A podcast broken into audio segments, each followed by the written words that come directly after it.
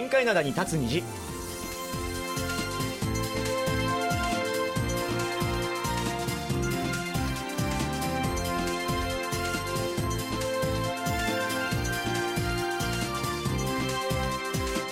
リスナーの皆さん、にわせよ木曜日の限界棚に立つ日、金日の偉人ンです、えー、ソウルは今週の初めから大寒波に見舞われています。こんにちはジェリー武田博光です、えー今日も最低気温はマイナス10度なんですが明日からはまた暖かくなっていくみたいです。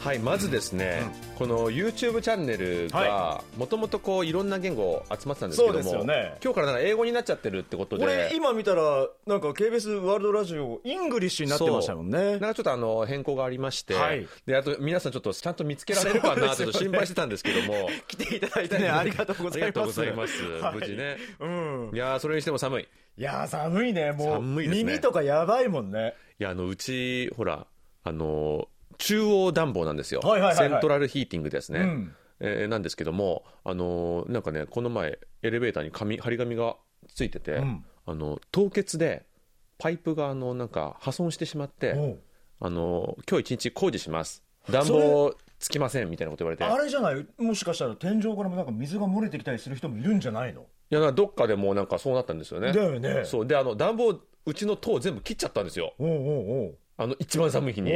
で、もしかしたら夜通しつかないかもしれないって言われて、いや、これ大変だぞと。いやもで、うみんななんかあの、ダウンとか全部着込んで寝ないとダメだよね、みたいなことの家族会議してたんですけども、あのイ・ビョンホンさんの映画じゃない？本当に。で幸い、うん。夜にあ終わりましたってこう放送があって、はいはいはい。まあ暖かくね。寝れ眠れたんですけども、まあない危ない。外にいるよりはまあまだマシだからね。本当に。いやそれぐらいあの寒かったんですよね。底冷えはしちゃいますよね。うん。であのうん。日本も今ね雪すごいみたいですけどもね。そうですよね。皆さんのお住まいの地域はどうでしょうか。ねまた教えていただければと思います。はい、で今シーズン2度目の寒波ということなんですけども、はい。まあ、でも、あの寒いっちゃ寒いんですけども、まあ、昼間とかはね、ん。このピンとこう張り詰めた空気がたまにこう心地よかったりもしますけどね。まあそうですよね、言葉では心地よいって言いますけれども、私はやっぱり冬がやっぱ苦手なんで、はい。やっぱ本当に寒いで嫌だなとか思っちゃうんですけど、やっぱでもそれぐらい寒くないないと、うん。こうあ真冬だなとは感じないですよまね。あ、これこそまあソウルの冬だなって感じがしますよね。よね。うん。ただそれにしてもここ数年の冬の風景って、まあ、10年前と比べるとだいぶ様変わりしたと思いませんか？うん？どういう部分で？例えばうん。冬らしい食べ物を売る露店が少なくなったとか。ああ、はあはあはあ。あの焼き芋だったり。ほうほうほうあとほ韓国式のたい焼きのあのプンゴッパン。う。はいはいはい。あとホットクとかも本当本当最近あの見かけないじゃないですか。いや、そうだよね。だからね最近は食べたいと思ってももうどこで売ってるのか分かんないみたいな。あの焼き芋とかってこう小さいドラム缶みたいな感じでさそうそうそう。あの中でこう焼き芋を作るみたいなはい。のが結構面白いななんて思いながら見てたんですけど、そういや、まあ、家僕の家の近くは市場があるんで、はいはい。あの市場とかにはまだ見かけたりはするんですけど、確かにその街中でありませんよねなかなかね。だからもうなんかホットクとかプンゴッパンとかうん。もなんかお店構えてるところはたまにあるんですけども露店っていうのは本当なくなりまなくしたよね。なったよね。うん。本当になくて、みんなどこ行っちゃったんだよと、食べたくても食べられない状態うん。で、あのどこに行ったら買えるかを教えてくれるようなアプリも最近あるらしいんです。いやこれ俺すごいリアルタイムでさ、ん。ついこの間プンオパンめちゃくちゃ食べたくていやもうアプリあったらいいのになとか思ってたのよ、はい。誰か開発してよとか思ってそんなあなたんだけどたのために。ああんだね。あるあるあるちょっと後でダウンロードしとこう。いやまあ本当に探してたんだよ。そう。食べたいと思って。そんなアプリで探すってね、事情だいぶ変わってきてますけども。ねいいよね。他にあの10年前の冬と事情が変わってきたなと思うことは、まあちょっとあの前のタイミングなんですけども、はい。キムチ冬になるとつけるじゃないですか。あキムジャン。うん、はい。キムジャンですけども、これあの最近つけない家が増えてきて、そうだね。のキムジャンの話題が少なくなったとか。確かにうん、ああとはなんかいちごとかも昔はやっぱいちごってもともとあの旬はあの初夏ですよね、そうよね。ただあのビニールハウスで、まあ、たくさん生産されてるのでなんか冬の果物のイメージ？っていうのも最近ありますかね。もうちょっとちょほんとつい1か月ぐらい前からいちごがすごい店頭に並び出しましたからね。なむしろなんか冬のいちごの方が美味しいらしい美味しですねい。美味しかった。甘くて、うん。ああと僕が最近感じるのは結構前から、はい。ダウンといえばロングがかなり長い間流行ってたじゃないですか、うんうんね。やっぱあのソウルの寒さきついし、うん。足元まで来るダウンのロングコートとかはすごい暖かくて、ん。僕も着てるんですけども、今年からかめちゃめちゃ短いの流行ってますよね。おでもそういやそうだよね。みんな飽きたのかな？とか思いながら俺は見てたんですけど、だあついにロングの時代が終わったんだっていいうのを今。ロングじゃないともう膝下寒いん今だよ。20代みんなこんなもん腰ですよ。あダウン着ても、うちのなんか奥さんも頑張ってましたけども。えあ頑張ってらやめた方がいいよ。そうだよね、他になんかあります？冬で変わったなと思ういやでもほらあのさっきの露店の話じゃないですけど、はい。屋台の話じゃないですけどそのちょね先週かなそのおでんのねのも少なくなったっていう話もしてましたしさっきのその焼き芋屋さんとかって焼き芋だけじゃないじゃないですか。トウモロコシ売ってたりとか、はい。ポンテギ売ってたりとかなんか栗があったりね。そうそう栗焼き栗がこう回ってたりとか、はいはいはい。ああいうのもすごく最近そういや見てないなぁと。ね寂しいですね、なんかこういうのって多分日本から来られた方の方が分かるんですよ。僕らずっと住んでるから。微妙な変化ってあんまり分かんないじゃないですか。確かに確でもね日本から来られたらあこういうのなあったのになくなったななんていうのがねもしあればまたねコメントの方にも書いていただいて教えていただきたいなと思います。はい。たくさん今コメントいただいてます、はいありがとうございます。どうもありがとうございます。うん。うなさんですかね、こんにちは今日のライブ。1時間前からお待ちしてましたと。え？そんなに。ありがとうございます。いやなんか恐縮です、えーイエローブリッジさんねえー。アニャンセヨ皆様よろしくお願いします。三重県も寒いです。うん。いやー確かに三重県も寒そうですね。小麦さんもお昼休み車の中から参加してますと。ありがとうございます。ありがとうごやな、えー、なにわやポン吉さんもですね今月もよろしくお願いします。私が住む、えー鹿児島県は一昨日から昨日の朝まで雪景色でした、えー、鹿児島でも。鹿児島でもやっぱそうなんですね。えーということでまず1曲聴いてから始めていきたいと思います。はい。えー今日はキミョンチョルの「ルニオヌンナリミョン」雪の日には聞いてから始めたいと思います。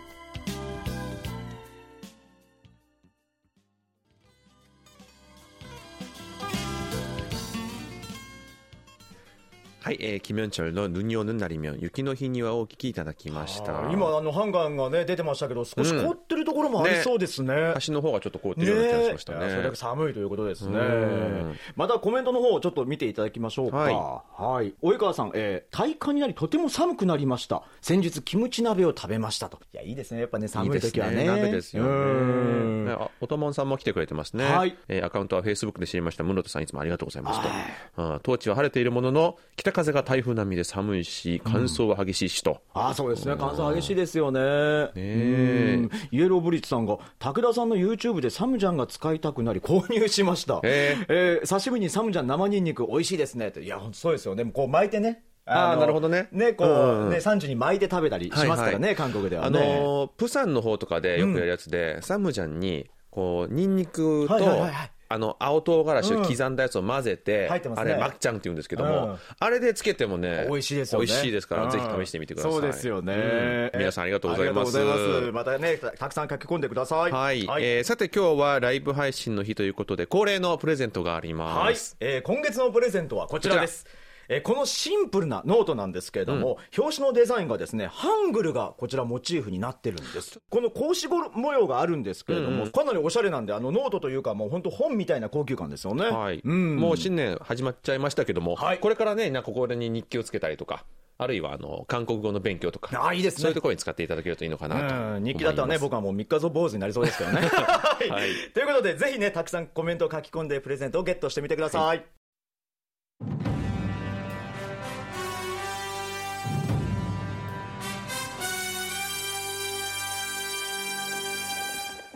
あなたならどっち？勝手に判定しやがれ。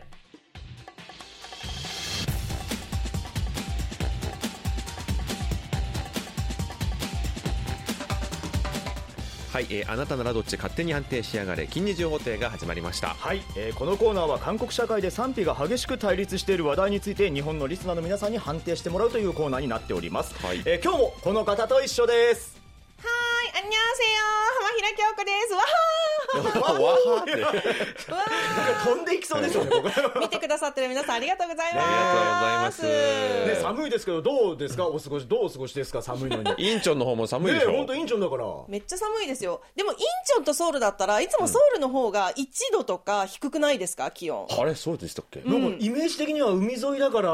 私、毎日必ず、うんうんインチョン、うん。ソウル、はい。ふるさとの神戸、はああとヤクーツクっていう場所の気温を必ず見てるんですよ。やヤクーツク？ヤクーツク、はい、あの、かなりね、北の方なんですけれども、なんでそれを見てるかっていうと、毎日、マイナス44度とかマイナス46度なんですよ。で、それを見て、ここはまだマシだってこう思う。なるほど。比較対象としてね。ここに比べればと。はいはいはい。精神的なもんということで。そうですそうです。そうです。でもさっきね、はい。あの最近すごく、まあ、日本も韓国も寒いっていう話があったんですけれども、ちょっとした事件がありましてね、私、はい。うん。題して、Where is my メガネ事件？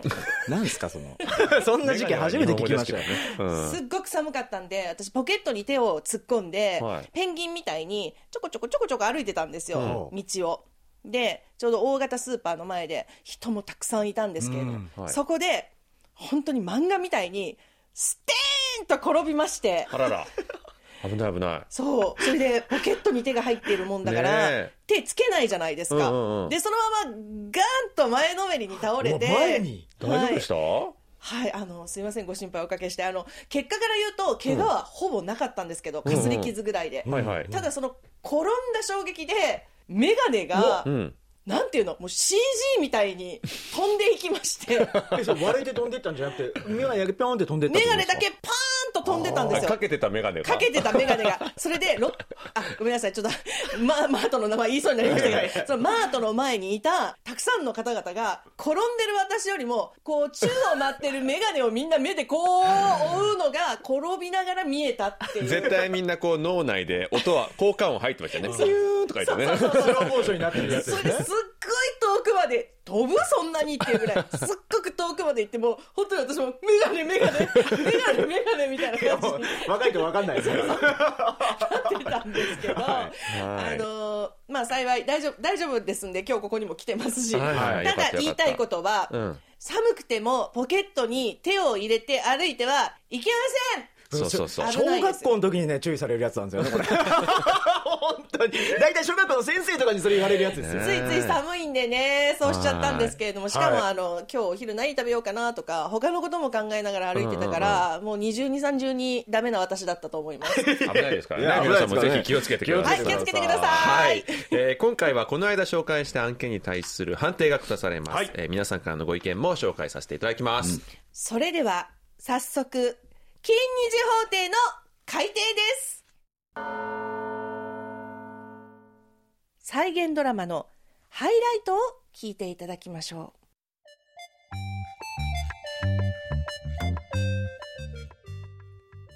今日の主人公は30代前半の会社員です。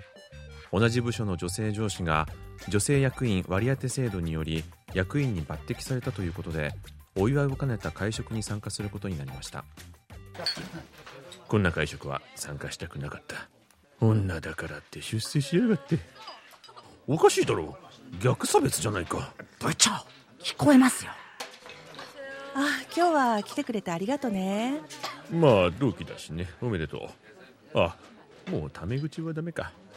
本部長昇進おめでとうございます。髪の毛ベリーショートにしたんだね。なんかますますフェミニストっぽくないか？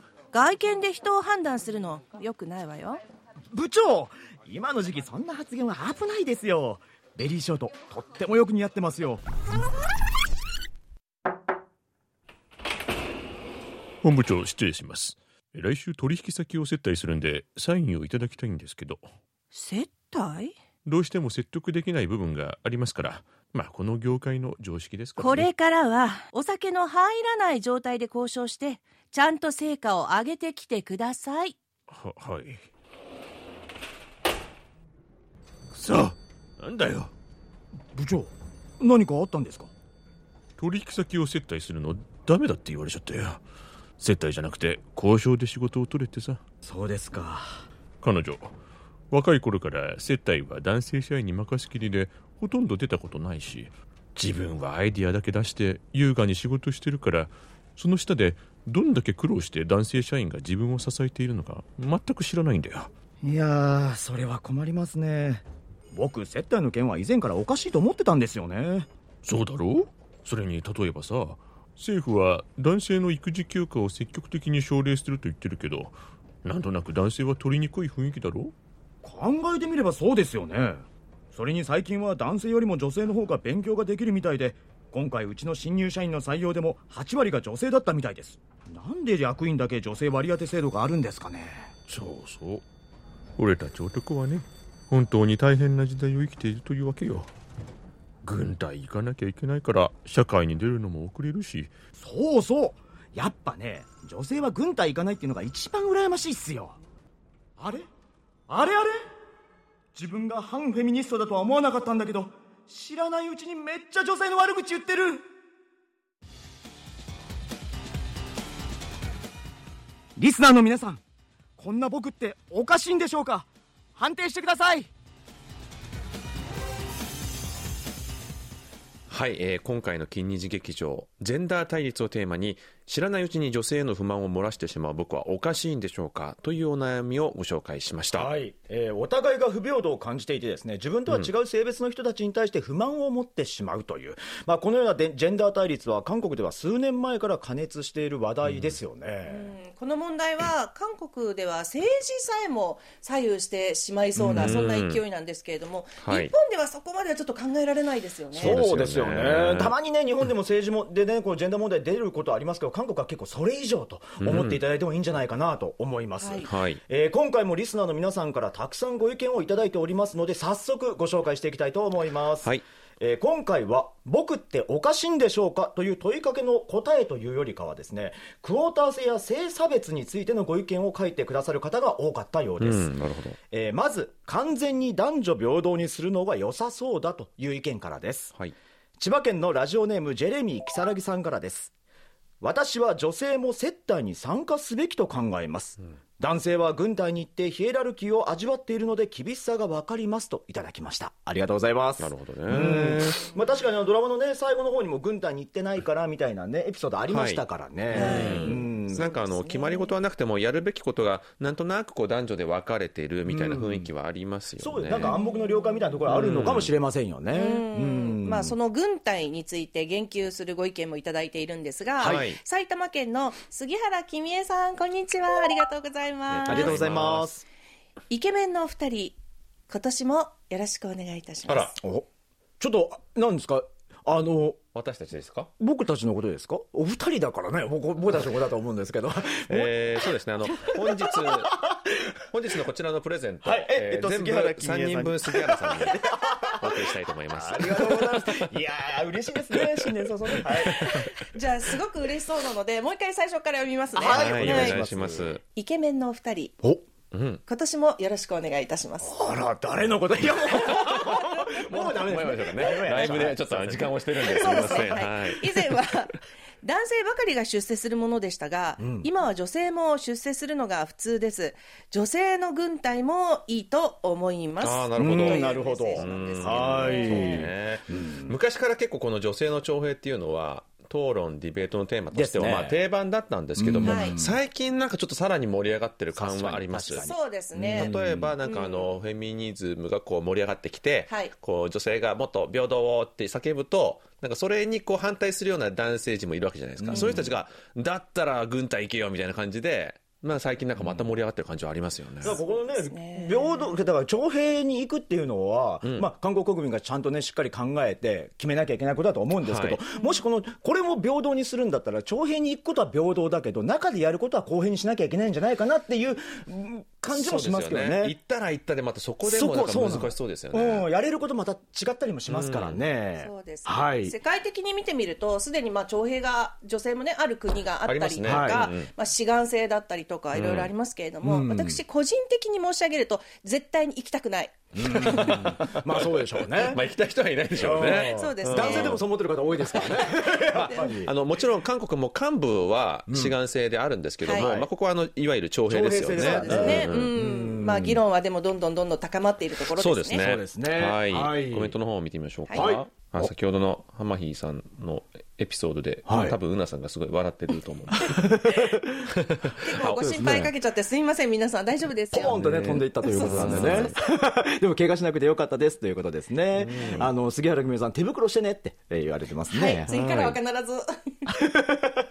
はい。R05 さんも自分もメガネやサングラス事件ありますよと。あはい、こう、いろいろ発射しちゃったんですね。そうですよね。はいえー及川さんも、私は外資系の製薬会社に勤務していた頃に、女性の、女性の部長の部下として働いていたことがあります。あーなるほどということなんですね。うんまさになんか今回のドラマのような状況だったんですよね。そうですよねうんえっ、と、お便りの方見てみましょうか。はいえーそれからですね、あの、少子化と結びつけたご意見もいただきました。はい。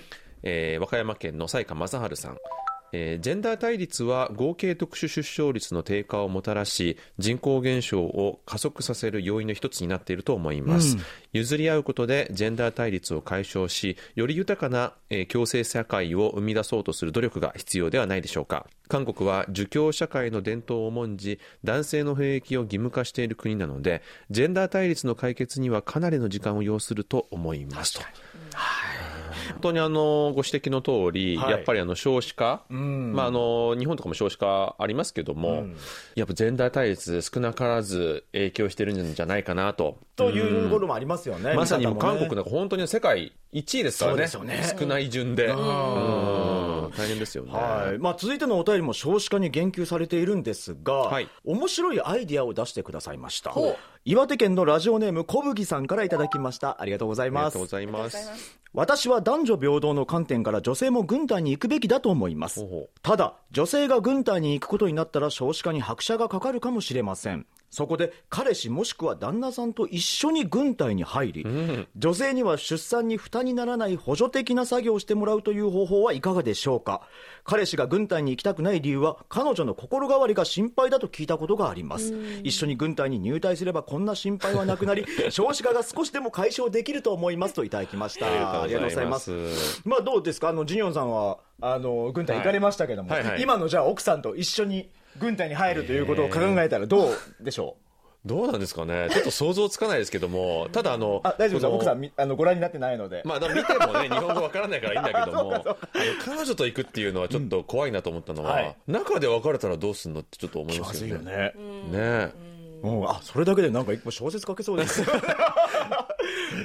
ただ、あの、女性も徴兵制になったら、なんかあの、中での出会いはありそうかも。っていうのは思いました、今このお便りいただいて。逆にこう中での出会いがあって出てきて結婚したりとか。それでなんか少子化にちょっとあのなんかね。確かにね。うん、役に立ったりすプラスるかも。にはなる部分はあるかもしれないですよね、ん。どうですか？浜井さん。私は旦那さんと行きます？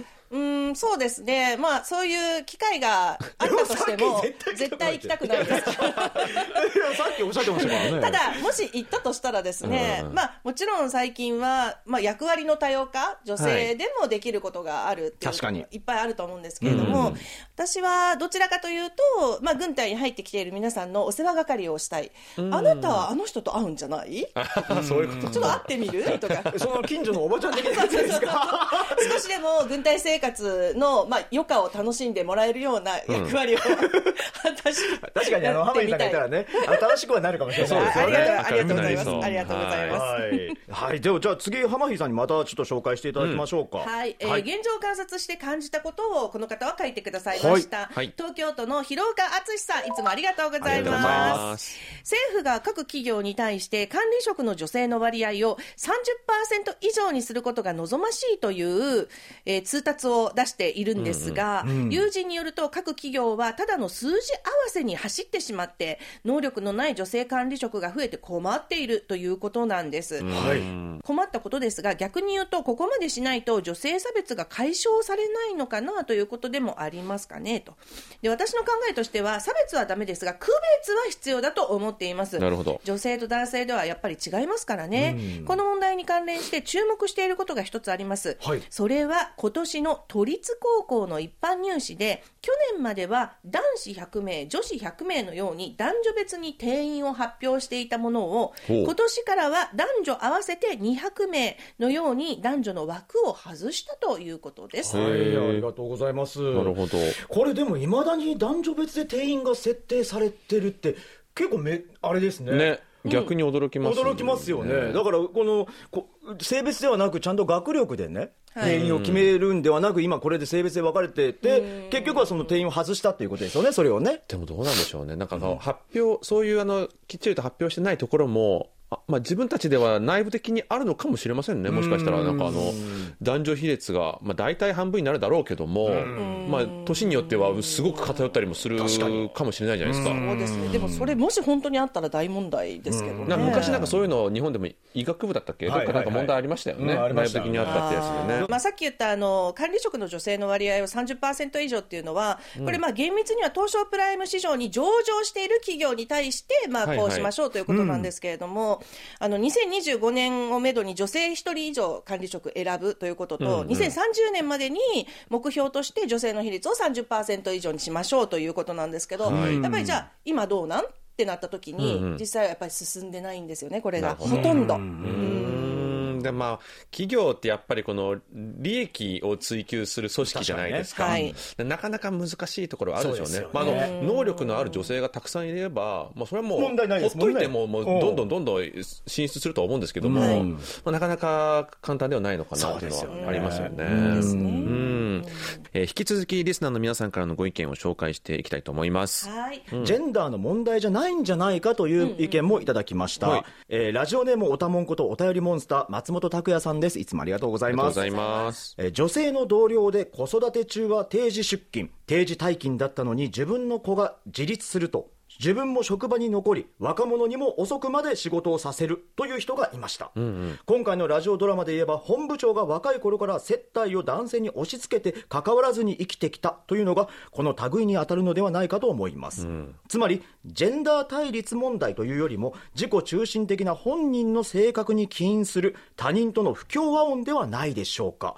おそらく本部長は若い頃から同僚の大変さを推察する優しさが足りなかったのですといただきました。ありがとうございます。うーん。そうですね、まあ、あの個人の性格の問題がなんかたまたま女性だったがために、こうジェンダー問題に捉えられているようなケースは、まあ、あるでしょうね。あることはあるでしょうね、だからまあこういう思いやりみたいなものをお互い持ってるとスムーズにいく面もあるとは思うんですけどもね,、そうですちょっとコメント欄の方も見ていきましょうか。はい。はい。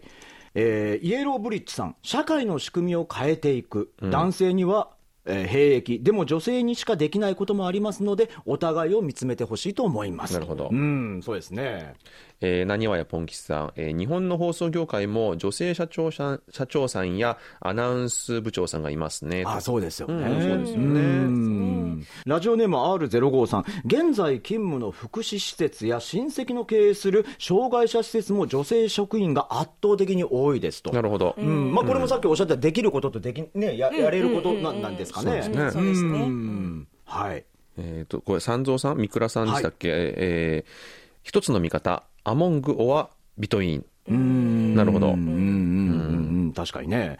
えーえーラジオネーム R05 さんまたいただきましたいとこの競艇の A1 選手がいますが女子のレーサーにこれ刺されうん。配当金が最近ありましたこれは配当金ということはなななんですかねこれは競艇選手競艇選手でもやっぱり以前は男性が多かった業あの、はいはいはいはいはい。世界だと思うんですけれども、最近あの女性のレーサーが増えてきてて、はい、で女性レーサーが、まあ、そういう男性の選手をに打ち勝つことが、まあ、あるという。一緒にレースするってことですか？なじゃないですかねこのメッセージは。確かにだからなと思うん協ですけど。定だったら別に男女分ける必要ないかも確かにマシですよね。ーンですもんね、うんまあ、技術の差はあるとは思うんですけどね、ですね。あうん。と、及川さん。男性が優れている能力が発揮される部分と、女性が優れている部分をお互いに尊重するべきだと思います。という確かにそうですね。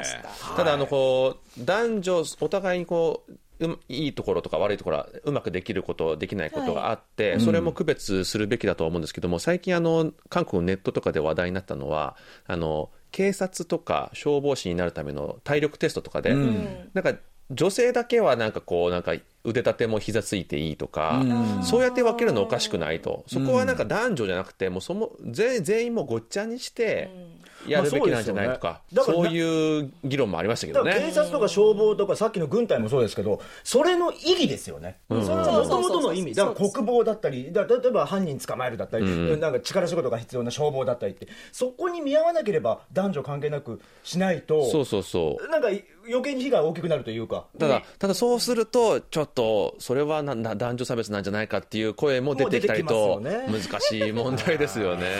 確かに。はい。まあ、あの難しい問題であの皆さんもいろんな意見いただいてありがたいんですけども、はい。一曲聴いて、えーいきたいと思います、はい。えー BTS のチョングクで、えー Yes or No です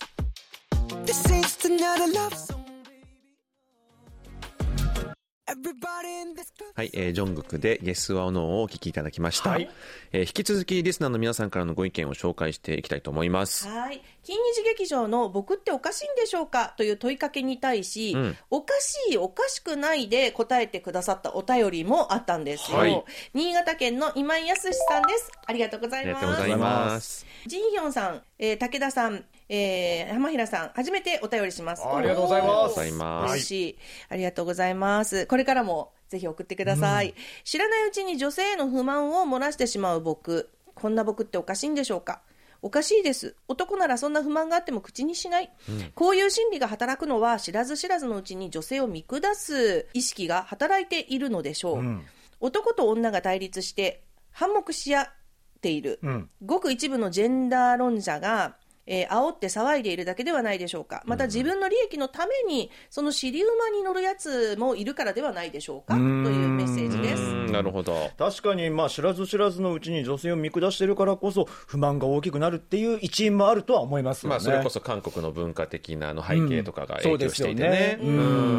あとなんかこの一部の、ごく一部のジェンダー論者が、えー煽ってるんじゃないかっていうご意見もまさにそうだなと思うんですけども、なんかあのネットがすごい発達して便利な世の中になりましたけども、ただこの少数のマイノリティの声が大きくなりすぎるっていうのはありますよね。一人が書いたやつが何百万人とか見ちゃうとね、そうそうそうそうそうれその人たちの意見かって思っちゃうところもありますからそうねで。すね。んまあ普段の生活の中でも、はいこれだから女性は、これだから男性はみたいなシーンって結構あるじゃないですか。ね。例えば車運転してる時に、ほらやっぱり女性ドライバーだ。あーありますね。こととか、まあ私たち、あーあの、女性同士で食事したりするときも、本当男性ってね、家事何にもできないよね、みたいな、一括りにしてね、みんながそうじゃないのに言っちゃうことって結構あるんですけどね。うんちょっとお便り、あの、ね、コメントの方も見ていきましょうか。はいおたもんさんが、ひまわりさんは1ヶ月前まで国際放送部長、管理職でしたね。KBS は進んでいるのかなと。ね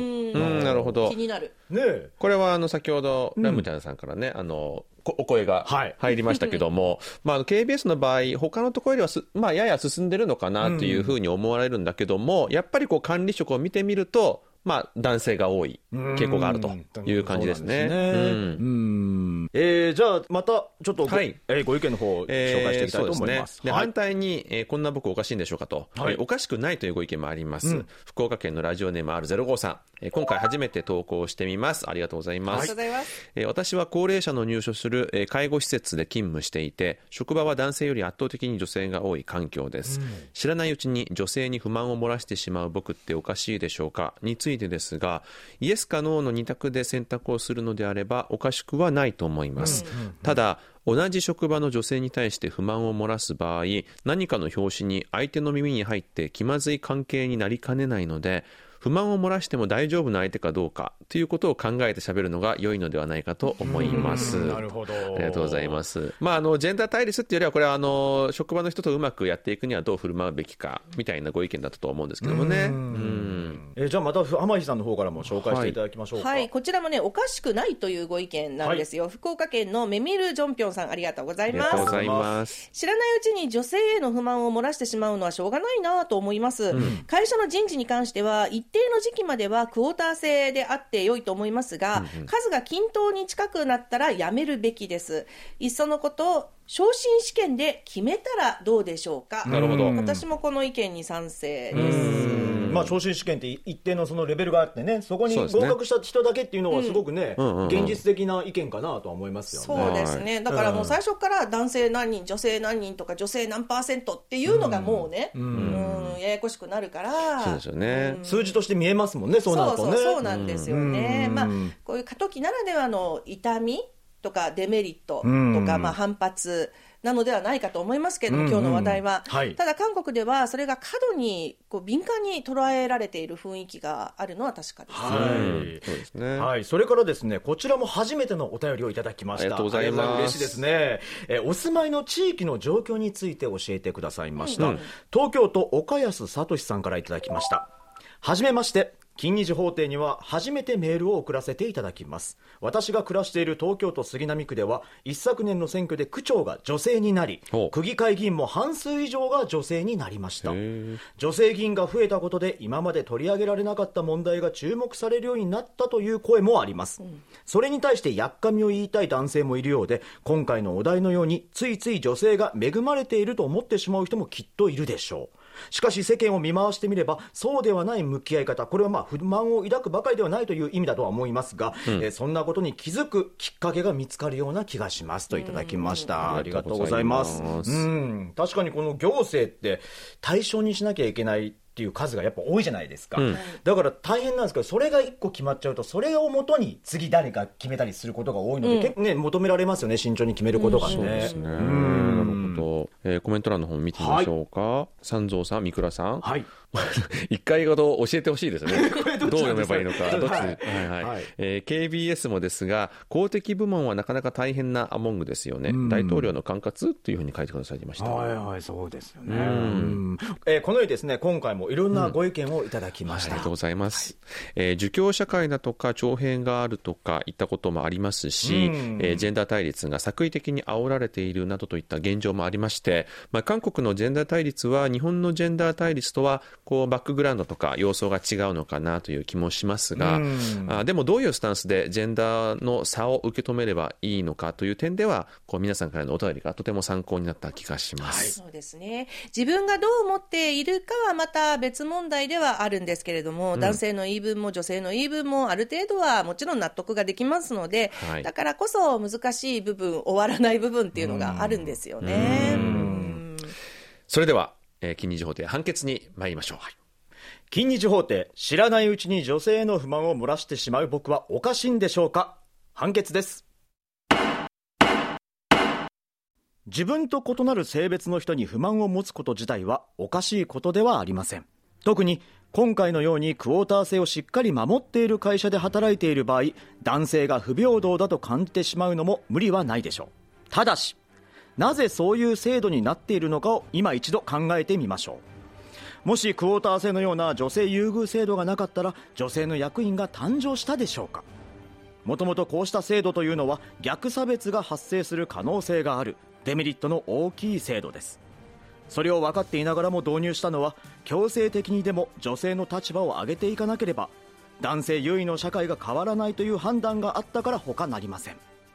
現在は男性優位の社会から男女平等の社会へと移行するための過渡期であることを理解し他者と向き合う際には性別の枠にとらわれないことを意識した方がいいかもしれません。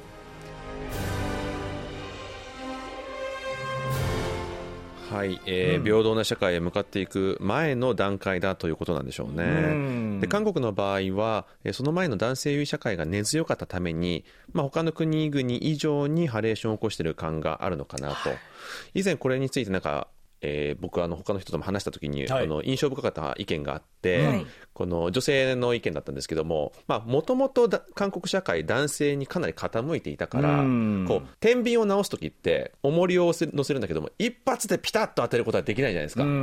だから、まあ、こうバランスを取ろうとしたら今ちょっと女性側に傾いてるかもしれないけども、まあ、これを少しずつ少し少しずつこうバランスを取るのが大切なんじゃないっていう意見があったんですね。で本当冒頭にも言いましたけど韓国はかなり日本に比べてですねこういうニュースで女性嫌悪とか男性嫌悪という言葉がすごくよく使われるので、はい。まあちょっとあの今回ピンとこなかった方も多いのかななんていうふうには思うんですけれども、まあだからこそまあ不満がある当事者のご意見をですねお話を直接聞くというだけでも、えー心持ちが変化するんじゃないかなという気はしました。はい、うん、そうかもしれませんね。あと韓国って日本とは違う社会的背景を持っていますので、うん。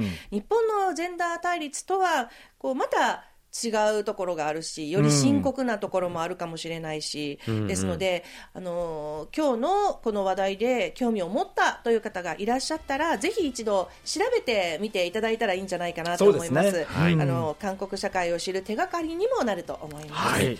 えーリスナーの皆さんはどう思われたでしょうか、えーこれからもさまざまな案件をご紹介していきます。はい、金日法廷裁判官はあなたです。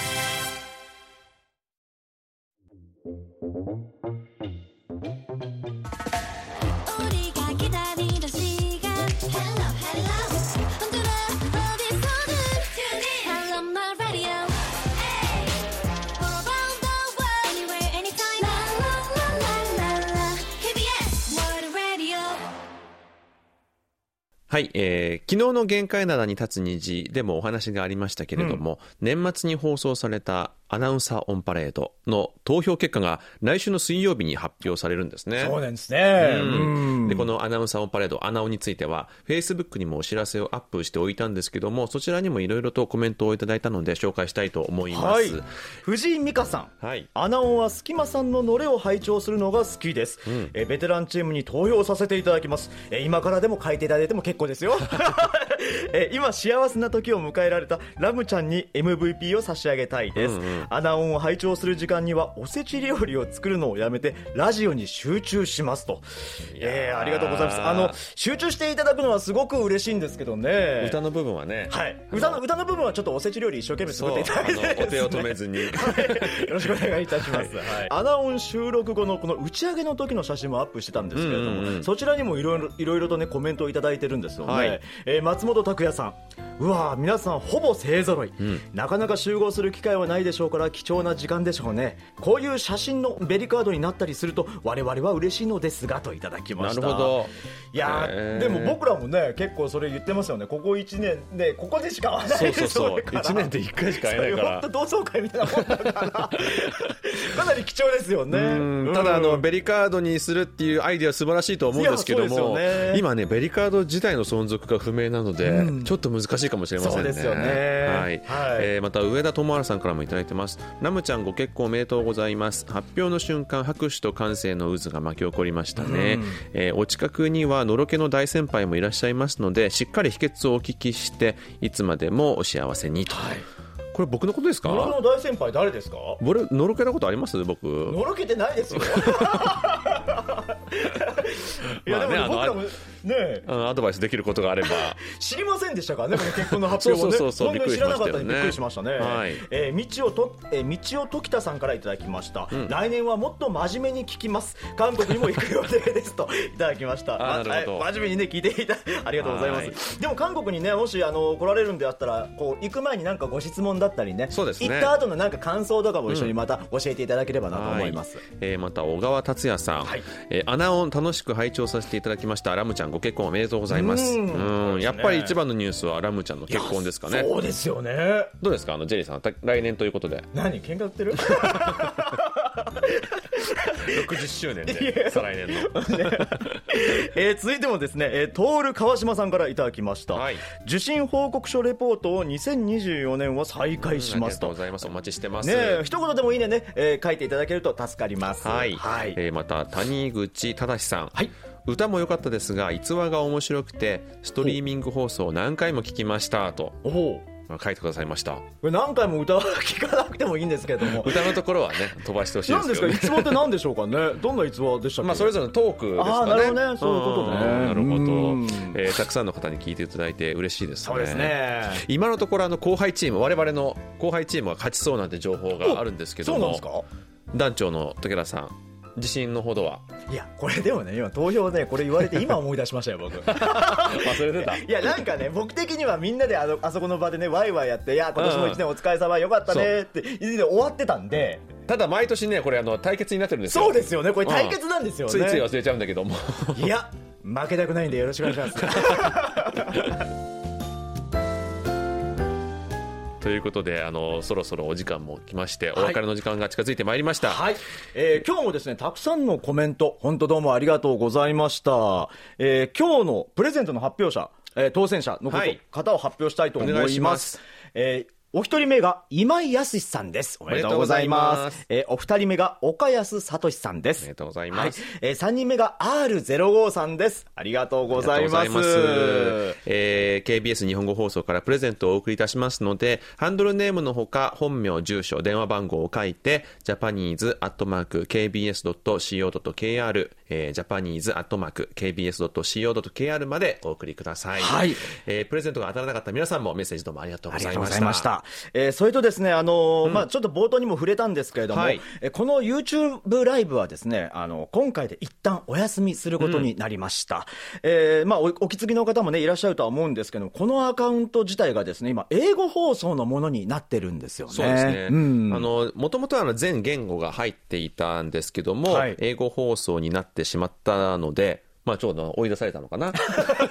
ここね、ここも持ってね、首根っこ持っていかれてね。はいはいであの日本語放送は違う試みで皆さんとのあのコミュニケーションを、ね取っていきたいと思います。はいえーそれでは来週も木曜日にお会いしましょう。木曜日の限界灘に立つ虹、金日の相手は、イジンヒョンと、ジェリー武田博光でした。皆さん、アニョイゲセヨ